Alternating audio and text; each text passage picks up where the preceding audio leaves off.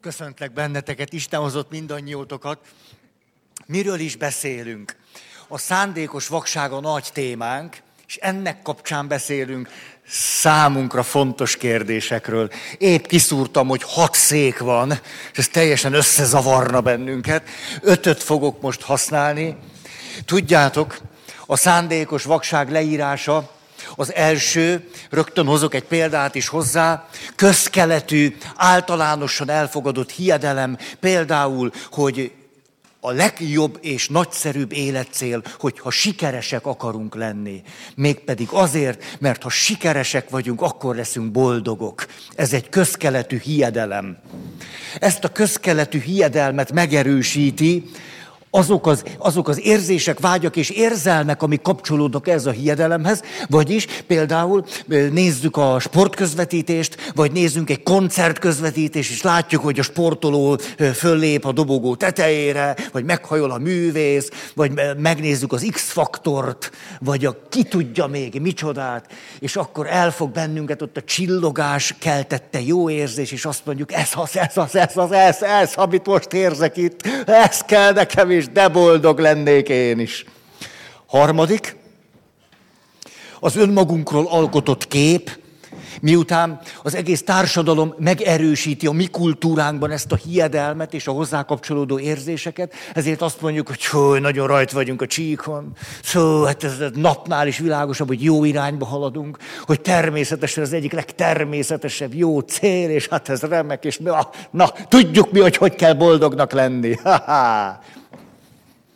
Ezzel szemben itt ezen a szürke széken a realitások.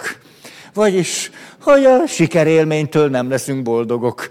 A sikeres emberek egyáltalán nem boldogabbak, mint mások. Hogy tudjuk azt, és hogy mennyire nyilvánosak az adatok, a tények, az információk, és nagy egyszerűséggel így mondjuk, hogy az igazság ismerhető, hogyha a siker hozná a boldogságot, akkor annak az lenne a következménye, hogy a hollywoodi színészek volnának a legboldogabb emberek a Földön, már pedig ez nem így van népszerű színészek lennének, a legkiegyensúlyozottabbak és harmonikusabbak, hiszen az élet mindent megad nekik, hát ez sincs így. Vagyis az igazság, az adatok, a számok, a tények egészen nyilvánvalóak, hogy, és akkor, hogy egy egész konkrét számot mondjak, hogy három emberből kettő akkor sem boldog vagy elégedett az életével, ha a dolgai úgy alakulnak, ahogy ő akarta. Tehát három emberből kettő akkor sincs jól, ha minden úgy alakult, ahogyan ő akarta. Tehát a realitás, hogy a siker nem boldogságot hoz, hanem sikerélményt. És az ötödik tényezője a szándékos vakságnak, ez pedig, hogy miközben mindezt tudhatjuk, hiszen olvassuk a híreket a hollywoodi színészekről, és a nagyszerű sportolókról, és a nem tudom, népszerű modellekről, főleg a népszerű modellekről. Aközben, miközben látjuk, hogy hogy ez egyáltalán nem egyenes út a boldogsághoz. Aközben az ismerete az igazságnak önmagában semmiféle változást nem hoz, mint ahogy a kutatás, megint visszaülök ide, hogy az amerikai diákoknak 94%-a sikeres életre törekszik és arra vágyik, mert attól válja a boldogságot és a teljes életet. Miközben ez nem így van. De hiába tudjuk, hogy nem így van, a szándékos vakság témájához az tartozik, hogy az igazság ismerete önmagában nem hoz változást. Oké, okay, ez az alapunk. Minden alkalommal mondhatnánk újabb és újabb példákat arra, mit jelent az, hogy egy kultúra szándékos vakságban van, és aztán csoportok és intézmények és egyes emberek. Innen kezdve kezdtünk el beszélni arról, hogy milyen sokféle oka van a szándékos vakságnak. Egyről se akarok most beszélni külön, csak már arról a témáról, aminél most vagyunk. Ez pedig, hogy a szándékos vakság egyik oka, a külső vagy belső konfliktustól való félelem, mégpedig azért, mert a konfliktus több-kevesebb szorongással szokott járni. A konfliktusban mindig ott van valami fenyegetettség, valami veszély, persze ott van benne valami izgalom és a jónak a lehetősége, de kétség kívül a konfliktust szívesen elkerüljük, mert valamiféle hmm, szorongással fog járni.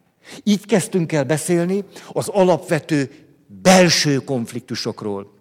És most mielőtt még térnék oda, honnan elhagytuk a beszédfonalát, hogy emlékeztek, négy lépésben tudtuk megmutatni, hogy mit jelent az, hogy a szándékos vakságból, most pont a feketét én ezt kihagyom, vagy szürke, hogy a szándékos vakságból hogyan tudunk a szándékos látásig eljutni. Ha, ez nagy dolog. Az első lépésünk mindig az, hogy lássuk, hogy mi az a folyamat, amin igyekszünk végigmenni. Az első lépés az, hogy kicsikívül a vakságban vagyunk, de közben jól érezzük magunkat. Hát ez a mondjuk, ha naív korszakunk, mikor törekszünk, jaj, de jó, és most megtanul, és meg lesz az érettség, meg lesz az egyetem, és fölvesznek, és hé, hé, hé, siker és karrier. Hé, hé. Tehát vakságban vagyunk, de köszönjük, jól érezzük magunkat. Előbb-utóbb azonban az élet realitása egyre inkább beköszön, és jobb, hogyha előbb, mint később. És mi magunkban is kételjek merülnek föl, mikor mondjuk elérünk egy-egy sikert. Azt mondta nekem egy majdnem öt, nem is majdnem, mert ötven éves. Hát tudom, hogy hány éves. Egy ötven éves cégvezető ismerősöm. Tudod, Feri, hajtunk, mint az állat. Ő mondta, nem, nem. Este nyolcig, meg kilencig, meg, meg tudom én, hogy. És mikor elérjük azokat a nagy számokat, és vége van egy projektnek, ami lehet, hogy négy éves volt, és amikor lezárjuk, és van egy lezáró valamiféle nagy prezentáció, na akkor vagyok a legrosszabbul akkor bemegyek a szobámba, és bambán nézek magam elé, és fogalmam sincs, hogy ez, ez az egész tulajdonképpen mi. Hogy ezt most miért csináltam? Hogyha belegondolok, hogy most egy következőt kell csinálni két hónapig vagy két évig, attól még rosszabbul vagyok. Azt mondja, ilyenkor azt szoktam csinálni, hogy nem tudok ott maradni, bambán mászkálok ott a környéken, lézengek, és azt várom, hogy talán egy kicsit jobban legyek. Hát így néz ki belülről, ami kívülről annyira csillog és iszonyatosan jól mutat. Az belülről meg nagyon gyakran így néz ki. Ezért, ezért a második, hogy vagy bizonyos tények bekopogtatnak nálunk, vagy a belső világunk egyszer csak valahogy kezd, kezd érni, már a, a naivitásból kezdünk így gyógyulni, és belül egyszer csak már nem tudjuk olyan naívul azt mondani, hogy ez az, ez az, csak egy kicsit nagyobb siker kéne. Hogy csak azon múlott, hogy volt, nem volt elég nagy. Hogy tudjuk, az 500 ezer like nem rossz, de ha 600 ezer lenne. Mert azért egy nyomvat fél milliót már össze tudok hozni, értitek? De az egy 600 ezer? Hát amikor már nem azzal áltatom magam, hogy a 600 ezer, na akkor tényleg úgy érezném magam, ahogy gondolom, hogy na. Tehát külső vagy belső tényezők egyszer csak fölnyitják a szememet, más érzéseim jelennek meg, kényelmetlen, és, és akkor mi történik? Hú, John Gottman ezt most biztos mérné. Tudjátok, olyan székeket alkotott már a 70-es években, hogy a férj és a feleség konfliktus beszélgetésénél a mocorgást észlelte akkor lehetett tudni, hogy a stresszhormon szint mikor kezd el emelkedni. És elkezdtem itt mocorogni. Szóval a második lépés a szándékos vakságból való kigyógyulásunk, kigyógyulásunk útján az az, hogy vakok vagyunk még, de már rosszul érezzük magunkat. Hát még még csinálom a projektet, még pont úgy élek, mint eddig, még nem változtattam életfilozófiát, még nem gondolom másképpen, még, még úgy van minden, tehát még a vakságot őrzöm, de már kezdek rosszul lenni. Általában az szokott lenni, amikor már annyira rosszul vagyok, hogy az egyszerűen tűrhetetlen, hogy Kár Gustav Jung kollégái mondták, a legtöbben akkor hajlandók változásra szánni magukat, amikor a változatlansággal együtt járó szenvedés már nagyobb mint a változással együtt járó szenvedés. Mert ennek előtte Kár Gustav Jung azt mondta, hogy kicsit nyersebben fogalmazott, az ember renyhelény, változni halálveszélyben szokott. Hát amikor valamiféle pusztulat erőt vesz rajtunk, egyszerűen annyira tűrhetetlen az állapotunk, hogy vagy megdöglünk, vagy tényleg valamit másképp csinálunk. Na, tehát akkor van a sötétség és a rosszul lét, ez a második lépés. Nagyon sajnálom, de ez egy nagyon-nagyon úgy tűnik szükséges állapotunk. Harmadik, hogy egyszer csak úgy döntünk, hogy na jó, beismerem, hogy alkoholbeteg vagyok. Beismerem, hogy netfüggő vagyok. Hogy mobiltelefon függő vagyok. Na most ezt beismerem. Mi lesz a következménye? Hogy már most látok, és pocsékul vagyok továbbra is.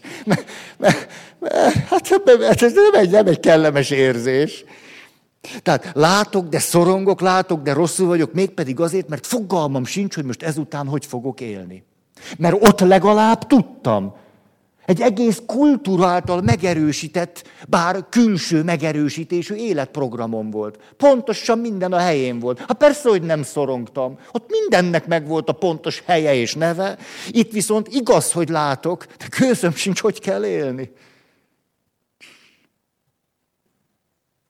És a negyedik lépés az, hogyha nem szaladok oda-vissza, hogy őrzöm a világosságot, és közben kezdek jól lenni.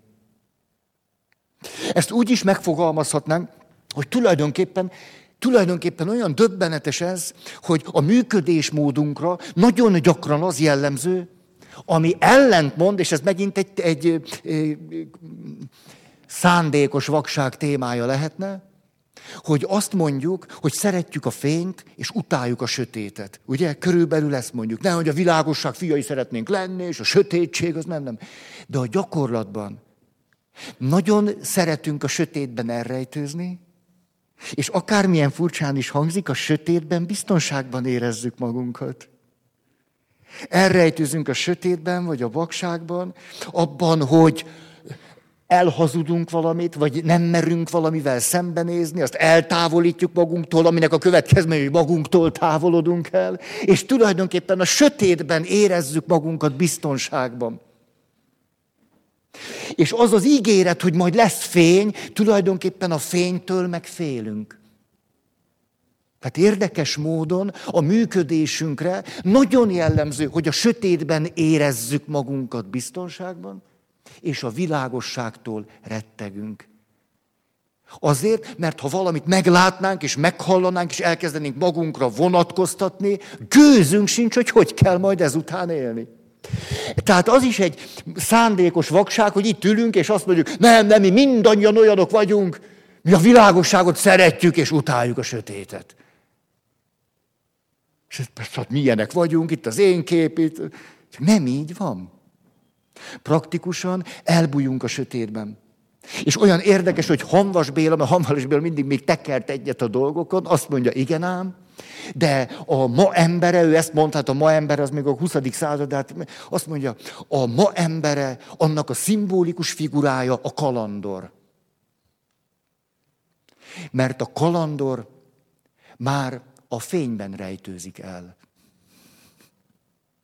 Hát a kisiskolások rejtőznek el a sötétben, a 20.-21. század szimbolikus figurája már kiáll a világosságra, és a világosságban rejtőzik el.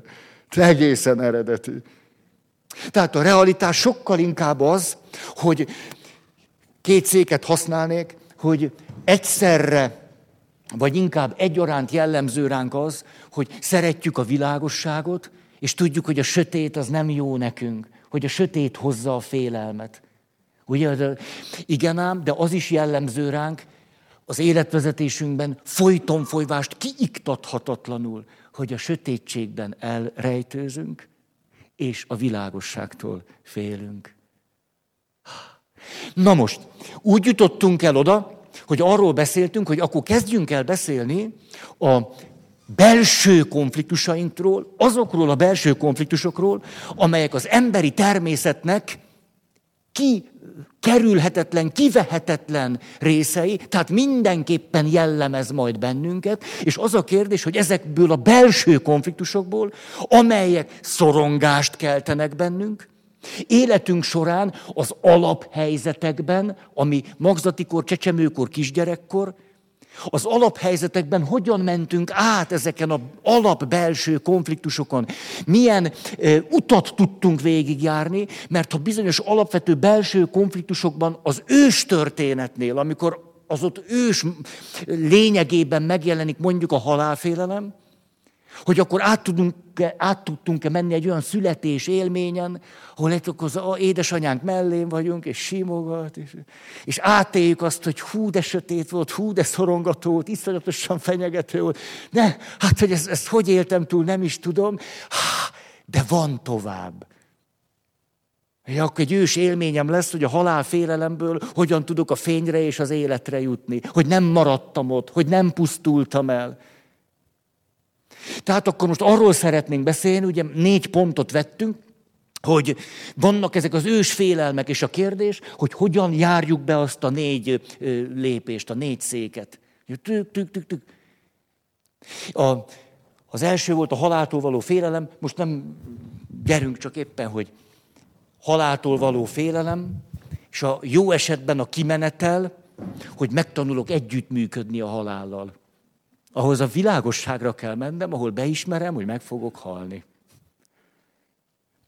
A második volt, félelem attól, hogy elveszítem édesanyámat, a fontos szemét, vagy a fontos személyeket, ugye, ami aztán megismétlődik a fontos emberi kapcsolatomban, 70, 80, 90, 100 éves koromban is. A házastársi kapcsolat, a baráti kapcsolat, elvesztem, ugye, a fontos személy elvesztése fölött való szorongás.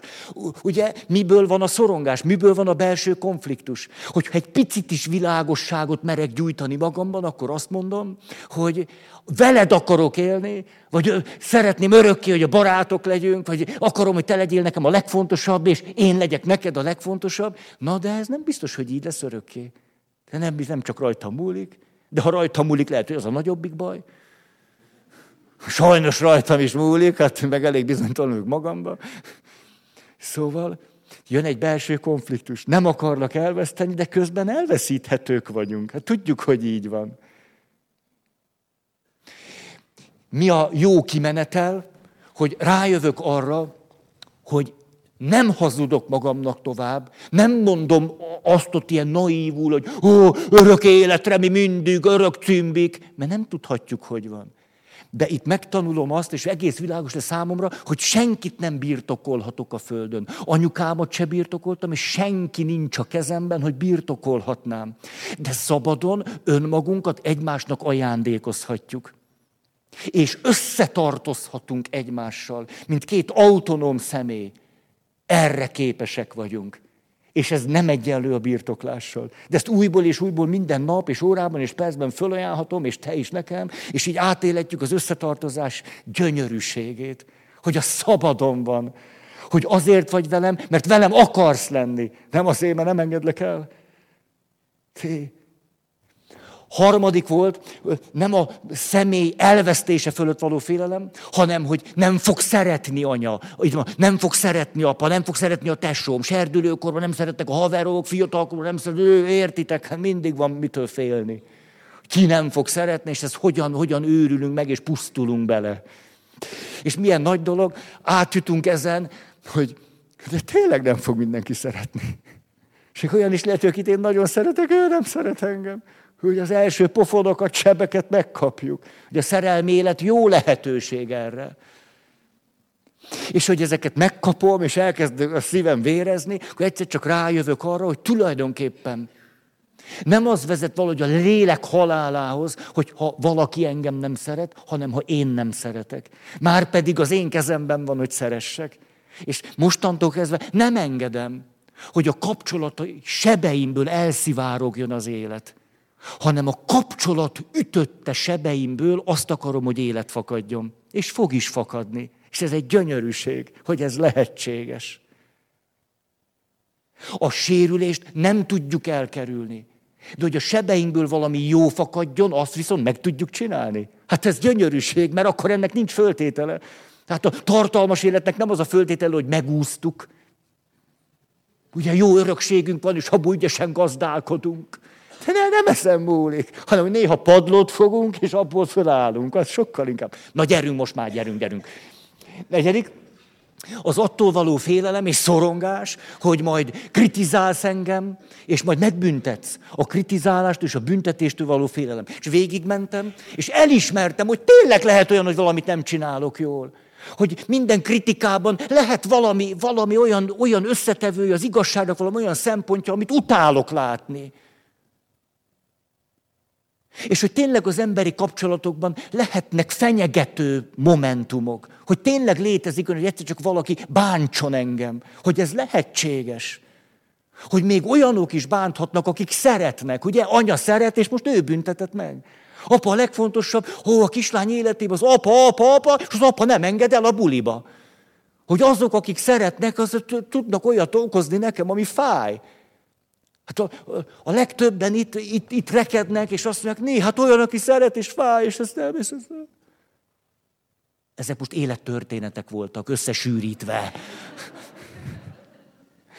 És ilyen óriási dolog, hogy egyszer kijövök a fényre, amikor kijövök a fényre, és be, belátom azt, hogy azok, akik szeretnek, se tudnak úgy szeretni, hogy nekem jó lenne. Néha igen, hát értitek, van véletlen. Ez most egy, értitek, cinikus megjegyzés volt. És akkor rájövök arra, hogy igen, ez így van. Hogy még a feleségem, a férjem, én ezt olyan mélyen átélem. Sem szeret úgy, ahogy szükségem lenne rá. Pedig ő az igazi, az oltár előtt mondta, hogy szeretlek. Hát csak, na. Körülbelül annyira megy neki, mint nekem. Hát különösebben nem lehetek kritikus rá. De amikor mindezt belátom, értitek, hogy engedem a fényt, akkor engedem a fényt, hú, a sötétség sokkal biztonságosabb. Engedem a fényt, akkor rá kell jönnöm, hogy tulajdonképpen én milyen tökéletlenül szeretek. Hogy én nekem micsoda tiklieim voltak. Ismeritek azt a filmet, mikor azt hiszem egy olasz film, és ugye arról játszódik, hogy a, merik-e lerakni a mobiltelefont, és minden SMS-t vagy hívást közszemlére tenni. És ugye egy jó pofa film, tudjátok mi a címe? Teljesen idegenek. Így jól mondtam? Teljesen idegenek. Na én is láttam. Nézzétek meg, vagy hát miért? Hát nem, ne nézzétek meg, amit akartok, csináljatok.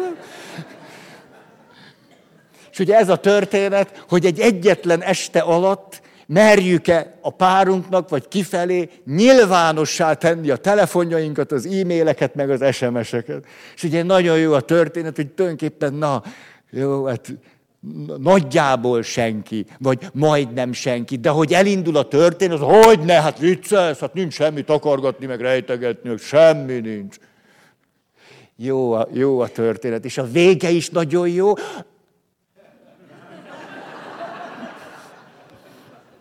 Hát, na, azért van nekem emberi tartásom. Hát azért nincs az az előadás, hogy a végét elmondjam. Nem, azt nem. nem. Jó, jó a vége is. Na, jó a vége is. Szóval a mi témánk szempontjából is kifejezetten jó a vége. Na, um, mire jövő? De tényleg, vissza kell. Mondjad? Jó, egy...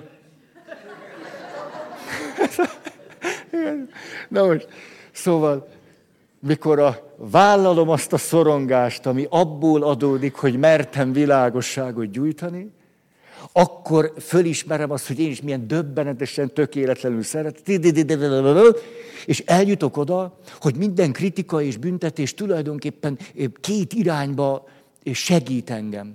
Az egyik, hogy nagy lehetőséget ad a növekedésre. Mert fölismerhetem a kritikákban és a büntetésben azt, nem ugyanazt, a kritikában azt, hogy van-e valami olyasmi, ami a kritikában valamiféle igazságot hordoz. Utálom ezt, mert utállak, mert utállak, utálom, hogy azt, azt most én gondolkoztak is el ezen. Sokkal könnyebb azt mondani, hogy hülye vagy. Ez egy ilyen papos attitűd. Hogy mondjuk a kritikában valamit fölismeretek és fölfedezhetek, és lehet, hogy van legalább egy szálacska, vagy egyetlen kis gyertyalángocska igazság abban, ami egyébként nagyon fáj. És egyébként zömében akár igazságtalan is lehet. És mégis van benne valami, amivel érdemes nekem találkozni. És a, a másik része, ugye a büntetés része, akkor átszenvedem magamon azt, hogy az emberi kapcsolataimban, ha én a meghittséget fontosnak tartom, vagyis megmerem nyitni magam, és el tudom fogadni, hogy másik ember megnyíljon, az sebezhetőséggel fog járni, és ezért mindenképpen meg fogok sérülni. Kikerülhetetlenül meg fogok sérülni. Mert amikor ott fedetlenül vagy mezítelenül vagyunk egy számunkra fontos emberi kapcsolatban, továbbra sem lettünk tökéletesek és mindenhatóak, és a legjobb szándékunkkal is bántani is fogjuk egymást, úgy, hogy nem is tudok róla, vagy nem is gondoltam volna, vagy nem volt szándékomban. Ha. És ezt fölismerni, és újra dönteni, hogy mit jelent most már nem naívul, hanem okosan, de mégis dönteni a bizalom mellett. Tjá, na, gyerünk. Eddig voltunk, és utána beszéltem arról, hogy egy jópofa kutató, jópofa, nem tudom, hogy jópofa-e, de minden esetre nagyon egyszerűen megragadta a gyerekkori szorongásoknak és a félelmeknek, és a gyerekek arra adott válaszának az ős típusait. És azt mondja, hogy négyféle válaszunk van a szorongásra. És ezt elmondanám, ugye itt hagytam abban múltkor a második széknél, és akkor utána legalább két-három-négy szempontot még mondanék, tovább, hogy milyen ős belső konfliktusaink és szorongásaink vannak. De azt mondja, az első, az első, nem, melyik volt az első? Tessék? Orja, hihetet, van, aki jegyzetelt. Döbbenetes. Tehát az első lehetőség, hogy, hogy elmenekülök a félelem elől. Elmenekülök. Elmenekülök minden olyan helyzet elől, amiben a félelem megjelenne. Ez hova vezet? Azt mondja ez a jópofa kutató, most miért, miért jópofázom, nem tudom, jó? Így, így. Ez valahogy beakadt nekem. Az egyik, hogy ennek két most veszélye, vagy minden esetre hátránya lehet.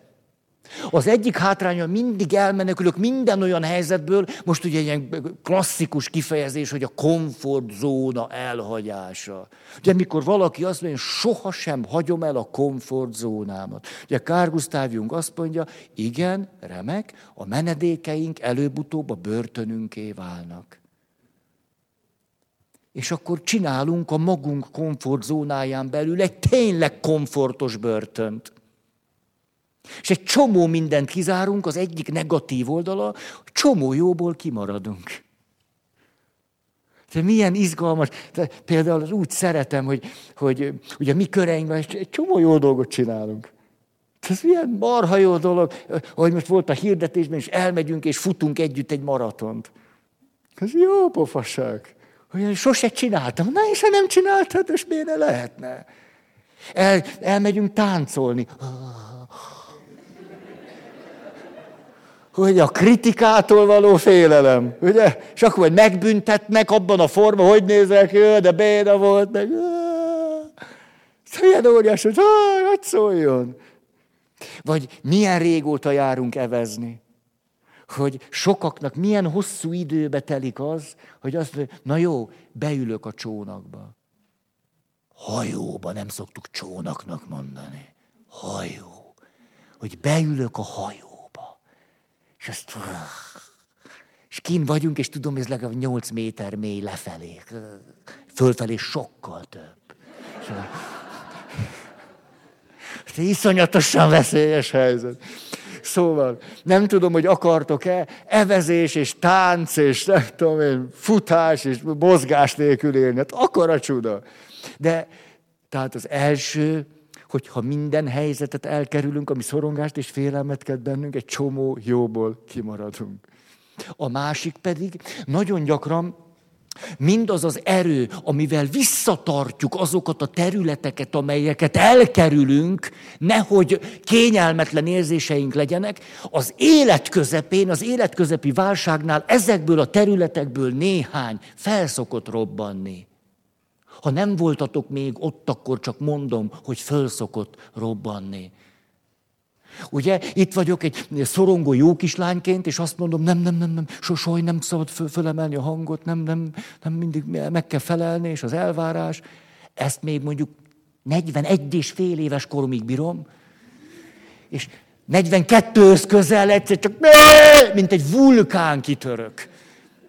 És ilyenkor nem egyszer az történik, hogy a húsz évnek ez a lefolytott indulata, meg mindene saját magam elhanyagoltsága, ilyenkor átszokott csapni a másik oldalra, és ilyenkor azt, hogy fogjuk a bőröndöt, ott hagyjuk a családot, beleszeretünk egy, egy jóga tanárba,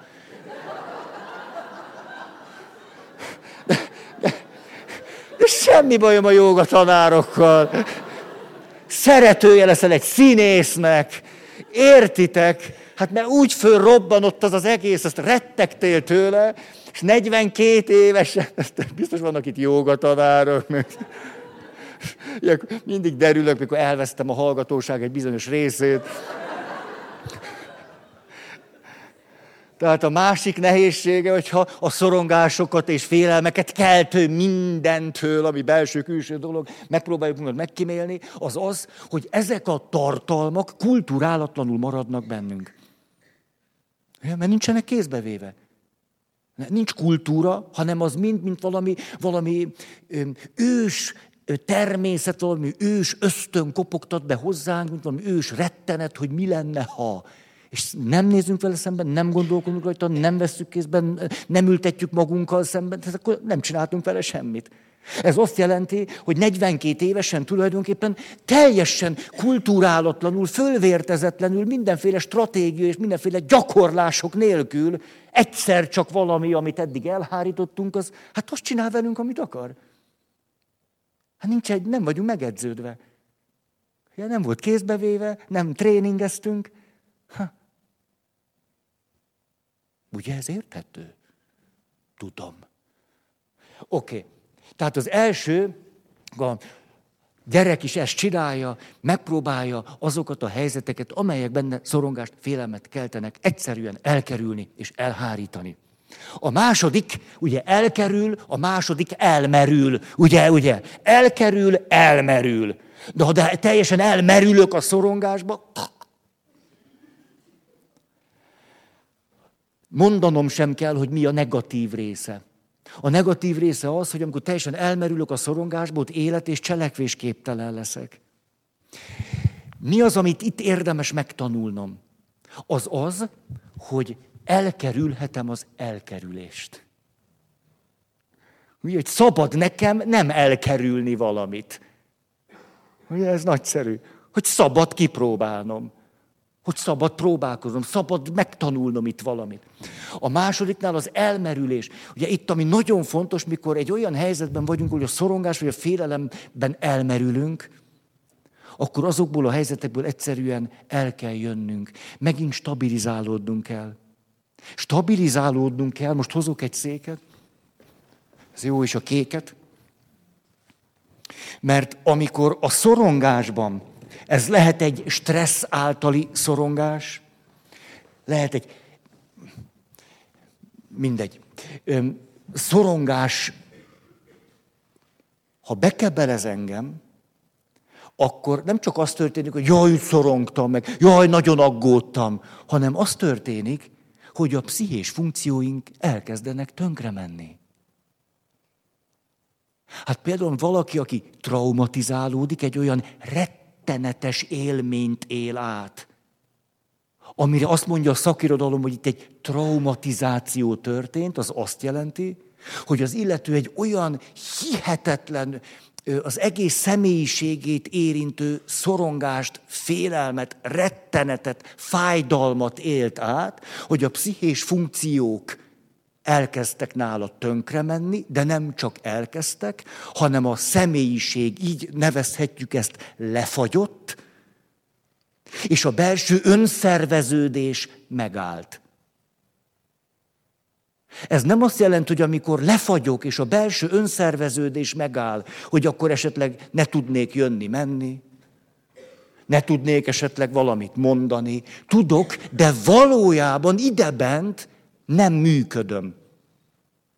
Ilyenkor az agyam legősibb része, amit tud, azt tudom csinálni.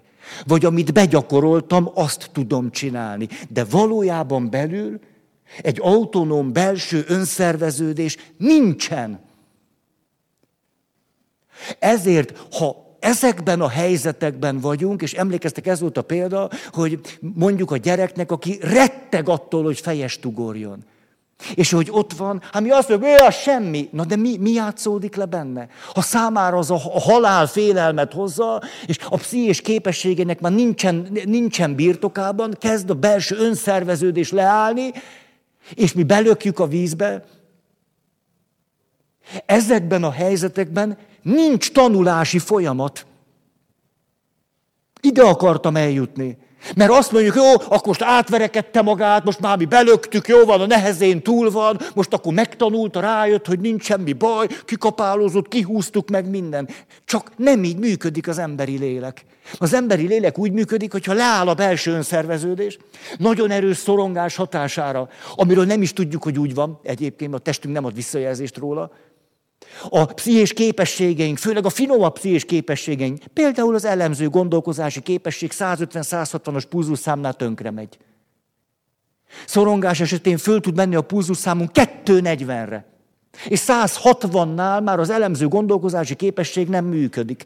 Akkor hogyan tudnánk valami újat megtanulni? Nem tudunk tanulni, nem vagyunk tanulásképes állapotban. Ezért lehetséges az, hogy amikor egy házastársi konfliktusban egymást nyírjuk, és hát egy olyan szorongásban vagyunk tulajdonképpen, amiben nincsen tanulási folyamat. Ezért van az, hogy 5 évig, és 15-ig, és 25-ig a régi kerékvágás, az őrület, a szídás, a kritika, a bántás, a Miért van az, hogy 5 meg 15 évig ugyanazt csináljuk? Azért, mert akárhányszor csináljuk valójában. A pszichés funkcióink legalábbis a fontos, a, nem az alapvető, a fontos, árnyaltabb, finomabb, mint például az elemző gondolkozási képességünk nem működik, ezért ezekben a helyzetekben semmi újat nem tudunk megtanulni. Ezért van az, hogy amikor meghallgatunk egy előadást, és azt mondom, na, most, most elhatároztam, hogy a feleségemmel nem, nem ordítok többet. De mikor a feleséget csinál valamit, ami előhívja a neurotikus allergiádat, abban a pillanatban mi történik? Ugyanúgy elkezdünk ordítani. Miért? Azért, mert például stressz hatására az emlékező képességünk már tönkrement. Tehát nem is tudok visszaemlékezni arra, hogy elhatároztam, hogy nem fogok vele kiabálni. Nincs, nincs szabad autonóm észlelés, nincs szabad reakcióra lehetőség, mert a személyiségem nem működik. A belső önszerveződés megállt. Ezért van az, hogy amikor gyerekkel kiabálunk, és ő látszólag azt mondja, fogd meg azt a tollat! Meg tudja fogni a tollat. Mi azt gondoljuk, hogy most hal bennünket, és most, most tanítjuk meg, hogy nézd meg, kettő, meg kettő, mit nem értesz? Azt gondoljuk, hogy most egy tanulási folyamaton jó, fáj neki, tényleg ordítunk, de a végén meg fogja tanulni. Semmit nem tanul meg, mert a pszichés funkciói nem működnek. Ezért van az, hogy ki kell jönnünk innen.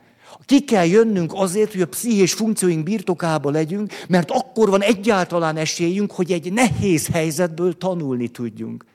Hogy ott valami újat megpróbáljunk kitalálni, hogy egy új cselekvésbe menjünk bele, hogy egy másik érzést, vagy egy másik gondolatot egyáltalán, hogy ez föl tudjon merülni. Különben csak a, értitek, az őrület van nem is vagyok alkalmas arra, hogy ez egy tanulási folyamat legyen. Ezért nagyon naív és tetszetős, hogy a gyereket be kell lökni a vízbe, hajrá majd! Hm.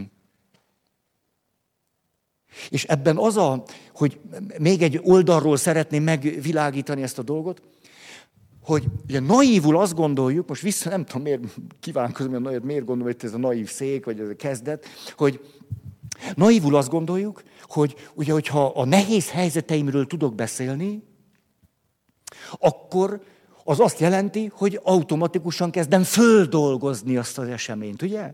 Hát ezért szoktunk beszélni, nem? Hogy elmondom, és ventilálok, hogy szokták mondani, hogy mondom, és mondom, és kicsit megnyugszom, és, á, és kifolyom magam, és kicsit másképpen látom, és akkor hallom, ahogy mondod, hogy, ugye?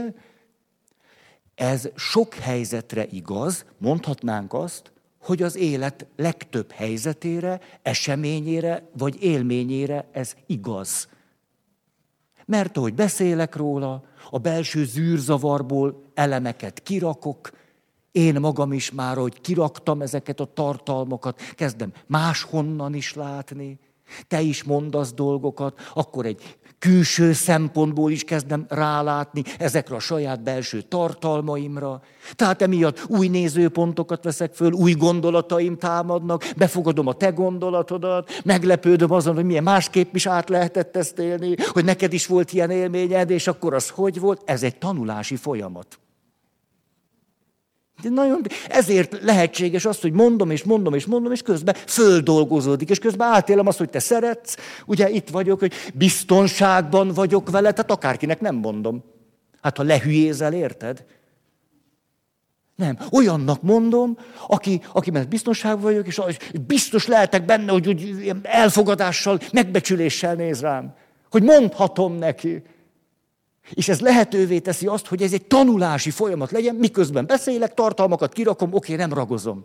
Igen ám, de pont a legfájdalmasabb élményeink, főleg ha azok a szakirodalmi kifejezés szerint traumatikus élmények, ha ezekről beszélünk, az a helyzet, hogy visszacsúszunk azokba a belső állapotainkba, amelyekben nincs önszerveződés és a pszichés funkcióink nem működnek. Ezért hiába mondom el ötször vagy tízszer, valójában nem vagyok benne egy tanulási folyamatban. Ahhoz a pszichés funkcióim birtokába kellene lennem. Csak hogy nem vagyok. És az is lehetséges, hogy megtanulok elbeszélni egy történetet, de tulajdonképpen ezt úgy csinálom, mintha egy idegenről beszélnék. El tudom én mondani. Csak nincsen tanulási folyamat. Mert ahhoz a pszichés funkcióim birtokába kellene lenni. De még nem vagyok megnyugtatva. De nem érzem magam biztonságban. Kívülről, mint egy idegenről el tudom mondani, hogy hogy volt, de én nem vagyok benne. Akkor lenne tanulási folyamat, ha benne tudnék lenni úgy, hogy a pszichés funkciói működnek. Ezért van nagy jelentősége, mikor megjelennek ezek a félelmek és szorongások. Emlékeztek, egy kislányról beszéltem, akinek az anyukája megígérte azt, hogy mikor ő balettozik, hogy mindig ő kint van, és a mindig megtalál, és elment vásárolni. Kettő év volt, míg a kislány meggyógyult. Most a meggyógyult egy picit idézem, míg, míg az anyukájával való szoros kapcsolatban visszanyerte a biztonság érzetét, és emlékeztek, hogy a mondat vége úgy szólt, hogy két év mondat vége, hogy két év után oda ment az anyukájához, és azt mondta, anya, tudom, hogy te tudtad, hogy nekem ez nem jó, és hogy azért vetted nekem a nyalókát. Amikor egy kislány Átéli azt, hogy az anyja nincs ott, és lehet, hogy az anyja örökké elhagyta, és elveszítem az anyámat, és ez pusztulat, észre se fogja venni a nyalókát. Hát mit számít egy nyalóka, mikor éppen azt élem meg, hogy halál van? Amikor a kislány azt mondta, hogy de tudod, hogy észrevettem a nyalókát? Nagyon, de örülök, hogy te tudtad, hogy nekem ez nagyon nehéz, és hogy az azt jelenti, hogy képes volt egy másik nézőpontról ránézni a helyzetre, és már a belső önszerveződésénél tudott lenni. Oké. Okay. Ez tehát a... E, ezért... Na, mit is akarok mondani? A, ezért óriási jelentősége van az emberi kapcsolatainknak. Mert az emberi kapcsolatokban, főleg a meghitt emberi viszonyokban lehetővé válik az, hogy valami hasonló helyzetbe kerüljek, mint amikor az a nagyon nagy szorongás volt, az a nagyon nagy szörnyűség volt, az a... és ott, ha biztonságban tudok lenni, akkor természetes módon ott kezdek gyógyulni.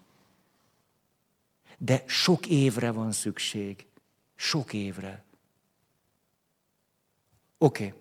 Harmadik, ugye erről még nem beszéltem, tehát az első volt elkerülök. Második elmerülök. Az elmerülökre a válasz, hogy megtalálom azt, hogy hogyan tudok biztonságban lenni, és biztonságból ránézni arra, amikor elmerültem. Ha nem vagyok biztonságban, és úgy nézek rá, vagy úgy vagyok benne, megint elmerülök. Harmadik, azt mondja ez a kutató, talán emiatt mondtam azt, hogy jó pofa, mert ez egy eredeti kifejezés, azt mondja, a harmadik lehetőség, amikor egy szorongás keltő helyzetben vagyok, most ő gyerekekről beszél alapvetően, de jó a, a modell, azt mondja, fogcsikorgatok. A fogcsikorgatás. A fogcsikorgatás azt jelenti, hogy itt a, a, amikor bekebelezett a szorongás, itt egyszerűen nincs, nincs belső önszerveződés, ha nincs, nem működnek a belső folyamatok, akkor nem tudok szabadon kifelé cselekedni. Mert akkor tudnék szabadon valamit csinálni, ha belül a belső folyamatok működnének. Itt ez egy picit más, itt az történik, hogy ahhoz sem erőm, sem látásom, sem képességem, hogy a helyzeten tudjak változtatni. Annyit tudok csinálni, hogy valahogy a szorongásomat próbálom valamennyire enyhíteni vagy tompítani. Tehát nem annyira pocsékul lenni, de a helyzettel nem tudok mit kezdeni. Ennek szimbolikus kifejezés, hogy testileg ez azt jelenti, hogy ezekben a helyzetekben megfeszülök. Az összes izmom megfeszül, és Ször, nem, nem tudok menekülni, nem tudok védekezni, de valahogy kitalálom, hogy, hogy hogy lehet kevésbé szörnyű.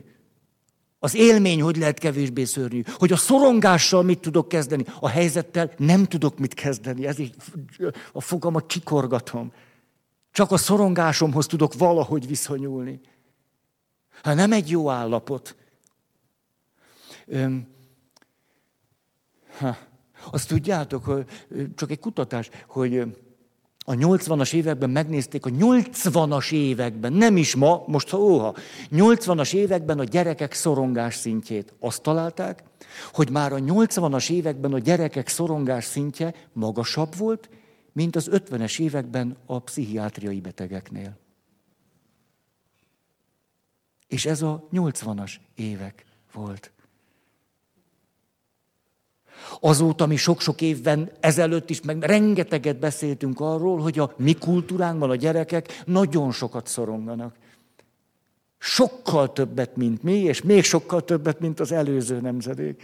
És ezért jelenik meg egy csomó minden, a magatartászavar, a figyelemhiányzavar, a beérezés. Na, most nem akarom ezt tolni. Szóval itt megy a fogcsikorgatás. A gyerekeink fogcsikorgatnak. És próbálnak valahogy ilyen megfeszült testtel valahogy, valahogy. Ez nagyon rossz, rossz ezt látni. És ugye milyen érdekes, most csak az előadás elejére emlékeztek, mondott, hiedelem, hogy a siker boldoggá tesz. Ugye, és akkor egy verseny istálószerű kiképzést adunk a gyerekeinknek, és látjuk, hogy hogy csukorgatják a fogukat, hogy remegnek az uszodába a mínusz tízbe, de nem baj, jó lesz az nekik, az, az mondom. Szóval megfeszül a testünk, és öm, elhoztam Edith Éva Égernek a könyvét. Fölolvasnék belőle két oldalt. Egy picit, öm, na, nem kommentálom, csak fölolvasom. Na. És aztán majd. De adnék nektek egy, egy megfigyelési szempontot. A megfigyelési szempont az lenne, hogy öm, nézzétek meg, hogy milyen sokféle stratégiát alkalmaz Edith Éva Éger, 16 éves. 16 évesen egy olyan helyzetben, ami a rettegést hozza számára. De hogy miféle stratégiái vannak. Azt mondja, Auschwitzban minden nap elküldtek minket zuhanyozni. És minden újabb zuhanyzásunk bizonytalansággal volt terhes. Soha nem tudhattuk, legközelebb víz vagy gáz áramlik elő a zuhanyfejből. Egy nap, amikor érzem, hogy a víz zuhog le ránk, kifújom a levegőt. Teljes testemet bekenem a csúszós szappannal. Még nem vagyok csont és bőr. Itt, a félelem utáni csendben világosan látom magam. Karom, combom és hasam még mindig feszesek a táncos izmaimtól. Megszököm egy fantáziába, amelyben Erikkel vagyok, ő a szerelme. Most egyetemi hallgatók vagyunk, és Budapesten élünk. Egy kávézóban telepedünk le, tanulni a könyveinkkel. Tekintete lesiklik a lapról, és az arcomra vándorol. Érzem, ahogy elidőzik a szememnél és az ajkamnál. Éppen amint elképzelem, hogy megemelem az arcom, és ő megcsókol, ráébredek, hogy a zuhanyzó egészen elcsendesült. Jeges rémületet érzek. A férfi, akitől mindennél jobban rettegek, ott áll az ajtóban. A halál angyala egyenesen rám bámul, ugye a mengele. Mereven nézem a padlót, azt várom, hogy a többiek megint lélegezni kezdjenek, mert onnét tudhatom, hogy már elment. De nem megy el. Te, kiált oda nekem, kis táncosom, Igyekszem Erik hangját hangosabban hallani, mint mengeléjét. Soha nem felejtem el a szemed, soha nem felejtem el a kezeid. Gyere ide, utasít. Engedelmeskedem. Mi mást tehetnék? Elindulok a kabátja gombjai felé, és közben kerülöm a többi fogoly tekintetét, mert nem bírom elviselni a gondolatát annak, hogy a saját félelmemet látnám tükröződni a szemükben. Lélegez, lélegez, mondom magamnak. Végig vezet egy folyoson úgy, ahogy vagyok, mesztelenül és vizesen. Egyenesen be egy irodába, ahol egy asztal áll székkel. A testemről víz csorog le a hideg padlóra. Neki támaszkodik az asztalnak, és tetőtől talpig végigmér, nem sietve, kényelmesen.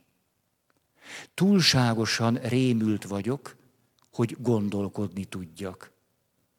De apró ösztön áramlások rohannak végig a testemen, mint a reflexek. Rúgd meg! Kuporodj labda alakban a padlóra, és erősen fogódz meg magadban. Azt remélem, bármit is tervez velem, gyorsan fog végezni. Gyere közelebb, mondja. Szembenézek vele, miközben araszolva közeledem, mégsem látom őt. Csak az élő részemre koncentrálok.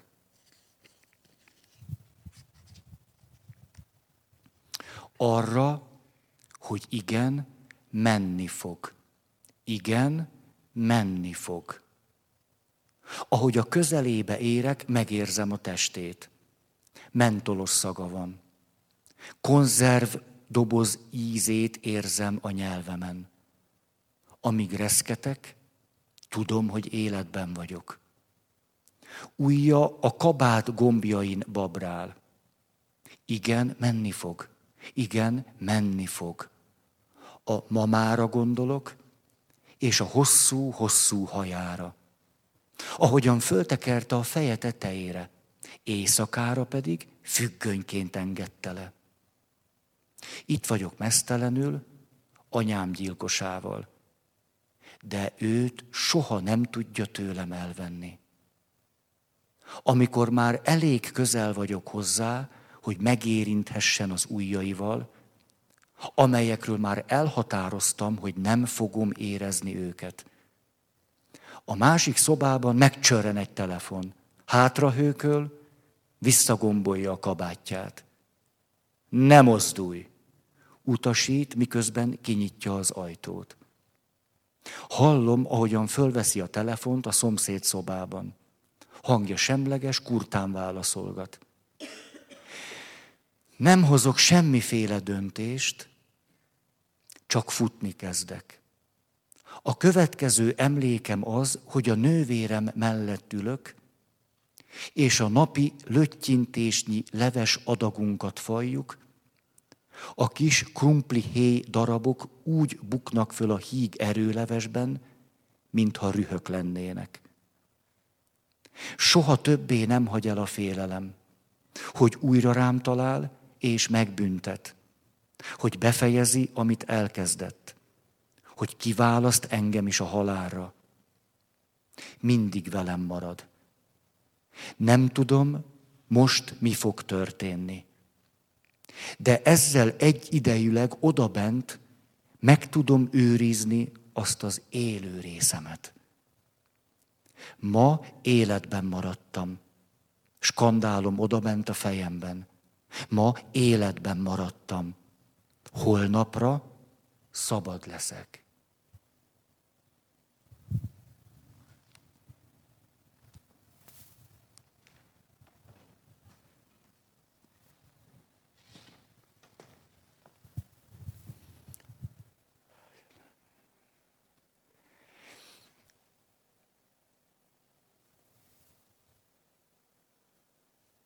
Talán hallottátok, vagy meghallottátok, vagy kihallottátok, hogy milyen sokféleképpen bánt a félelmével. Hogy elkerülni nem volt módjában. Ezért azt tudta tenni, hogy megpróbált nem elmerülni benne. Fogcsikorgatva bánt a szorongásával de nagyon jól csinálta. Nagyon tudatosan, nézzétek el, most nem elemezni akarom, csak egy picit kiemelni, folytatni a témánkat, hogy nagyon tudatosan egy számtalan, ösztönösen jó módszert dolgozott ki arra, hogy az élő részéhez hogyan tud kapcsolódni. És látjátok, hogy pontosan visszaemlékezett az illatokra, a telefoncsöngésre, hogy hogyan válaszolt Mengele. Ez azt jelenti, hogy nem fagyott le hogy a belső önszerveződése megmaradt, hogy fölismerte ezeket az ösztönkésztetéseket, hogy gyógyító fantáziái támadtak, hogy hogyan tudná megvédeni magát, vagy elviselhetővé tenni. Hogy stratégiája tudott lenni arra, hogy ha hozzáér a mengele, mit fog érezni és mit fog csinálni. Az elemző gondolkozási képességének a birtokában volt. De azt lehet mondani, hogy a, a, a lefagyás határán billeghetett. Hát ott, ahol, ahol és milyen, milyen döbbenetes, hogy Mengele azt mondja neki, hogy maradj itt. Ha lefagyott volna, akkor tehetetlenül ott ül. És hogy ahogy meg tudta őrizni a belső önszerveződését, ez lehetővé tette azt, hogy szinte ugye, döntés nélkül, szinte gondolkozás nélkül, ne csak a szorongásával próbáljon valamit bánni, vagy kezdeni, hanem hogy fölálljon és elszaladjon.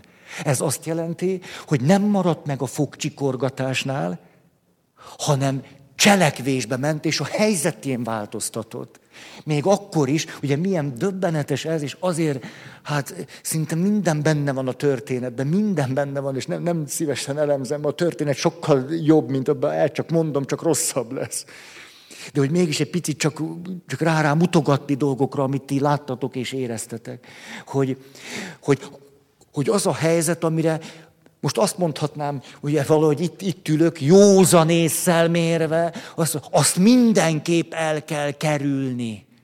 Hogy mikor Mengele azt mondja az embernek, hogy maradj itt, hogy akkor elmegyek. Hát értitek. Hát jó kislánynak kell lenni. Hát ha valamikor érdemes megfelelni valakinek, Auschwitzban mengelének. Hát,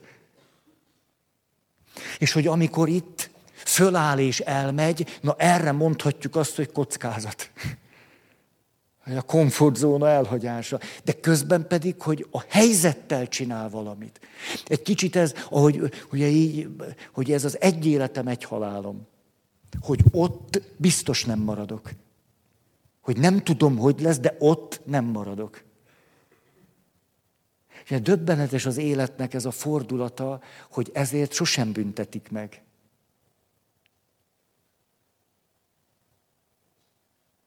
Tehát a harmadik, amit gyerekként, felnőttként teszek, az az, hogy fogcsikorgatok, de ha csak fogcsikorgatok, akkor az anyámra gondolok, a föltekert hajára, Erikre gondolok, a kezére és az arcára.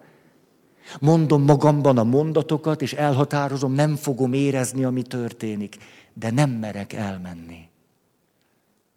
És ezért átlépek a negyedik módra, hogy mit tudunk kezdeni a szorongásunkkal és a félelmünkkel, és a negyedik az, hogy szembenézek a félelmemmel és a helyzettel. Tehát nem csak a szorongással nézek szembe, hanem a helyzettel is szembenézek, és a szembenézés révén pedig elkezdek kitalálni és cselekedni valamit.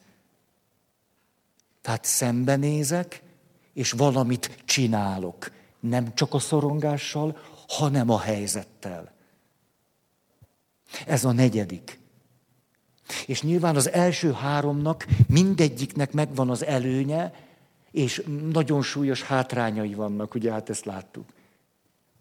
Ahova érdemes volna mindig eh, eljutnunk, az az, ami itt a negyedik széken van. Hogy szembenézek, a helyzettel is, nem csak a szorongással, és kitalálok valamit, és cselekszem. Ha. És nézem, kicsit el is vesztettem az időérzékemet.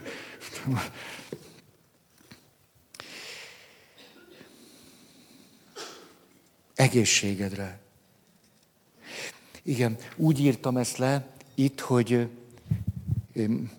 kidolgozom a jártasságomat a félelemmel kapcsolatosan. Hogy nem elkerülöm, nem teljesen bekebelez, nem csak csikorgatom a fogam, és próbálom tompítani, hanem a félelemmel kapcsolatosan jártasságra és tapasztalatra teszek szert. Ahogyan, ha hallottátok, hogy 50-es, 60-as években a, amikor mentek a kihallgatások az ávón, hogy milyen sokan mondták azt, hogy mikor negyedik, tizedik, huszadik alkalommal volt, egész rutinosak lettek. Hogy elkezdték megtanulni, hogy mit kezdjenek, nem csak a félelmükkel, hanem ezzel a helyzettel. Na most, eljutottam az ötödik pontig, emlékeztek, hol vagyunk? Ugye talán emlékeztek, ugye az első pont volt, hogy féle, belső szorongásaink és belső konfliktusaink, halálfélelem, anya elvesztésétől való félelem, anya szeretete elvesztésétől való félelem, a büntetéstől vagy kritikától való félelem. És most mondom az ötödiket, hát ez elég furcsán fog hangozni. Freudnak köszönhetjük ezt a gondolatot, kiki döntse el, hogy mennyire és mit gondol róla, de az alaphelyzet hihetetlenül fontos. Ezt úgy nevezik, hogy a kasztrációtól való félelem.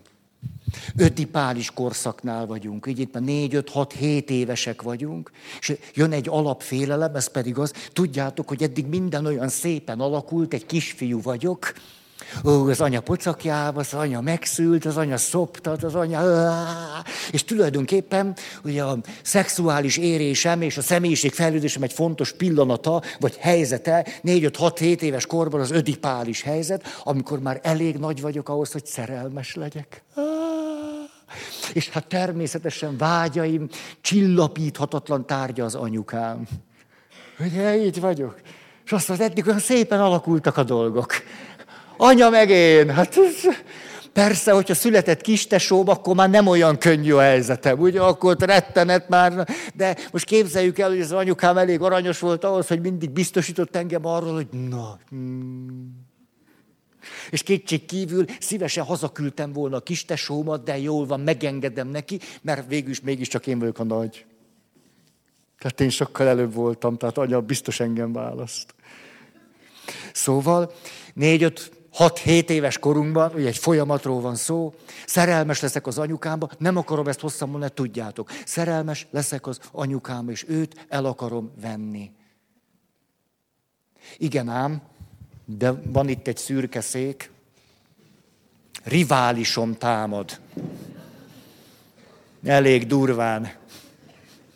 Apám. És apám egészen úgy csinál, mintha az anya az övé lenne. Ez egyszerűen szörnyű. És akkor mi történik? Meg akarom szerezni anyámat, a szerelmemnek, a vágyamnak a titokzatos tárgyát, és az apám beleköp a levesbe. És mi, mi a stratégia 5-6-7 évesen?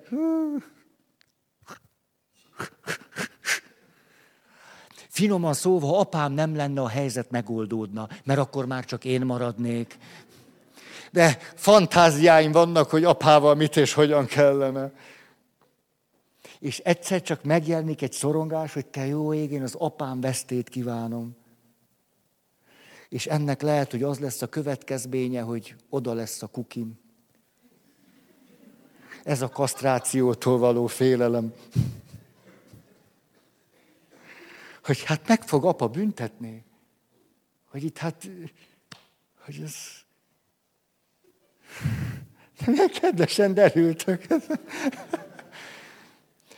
A kasztrációtól való félelem az ödipális helyzet hogyan oldódik meg. És ez az izgalmas, ugye, hogy hogyan lesz jó vége ennek a szorongásnak. Ez egy nagyon erős szorongás lehet. Miért jelent ez belső konfliktust? Azért, mert akarom az anyámat, de közben félek az apámtól.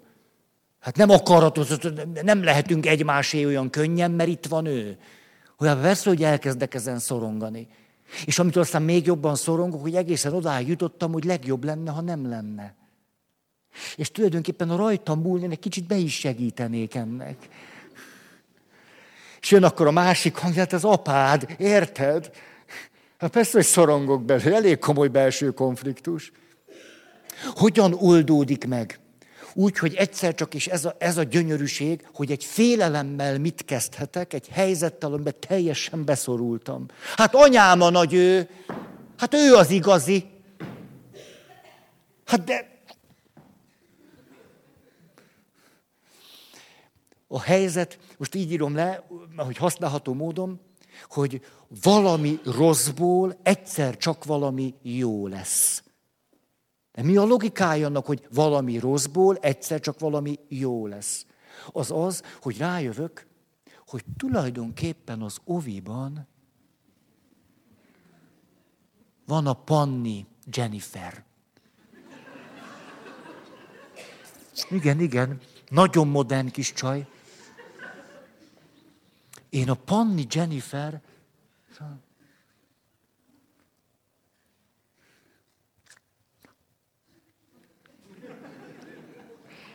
azért úgy, na, szeretek vele homokozni. És nem csak, hogy természetes módon egy belső késztetésem elindul Panni Jennifer felé, aki messze a legjobb csaja közepes csoportban, hanem tulajdonképpen az apámat elkezdem nem csak riválisomként, hanem szövetségesemként fölismerni. És jön egy kivételes pillanat, ahol nem megölni akarom őt,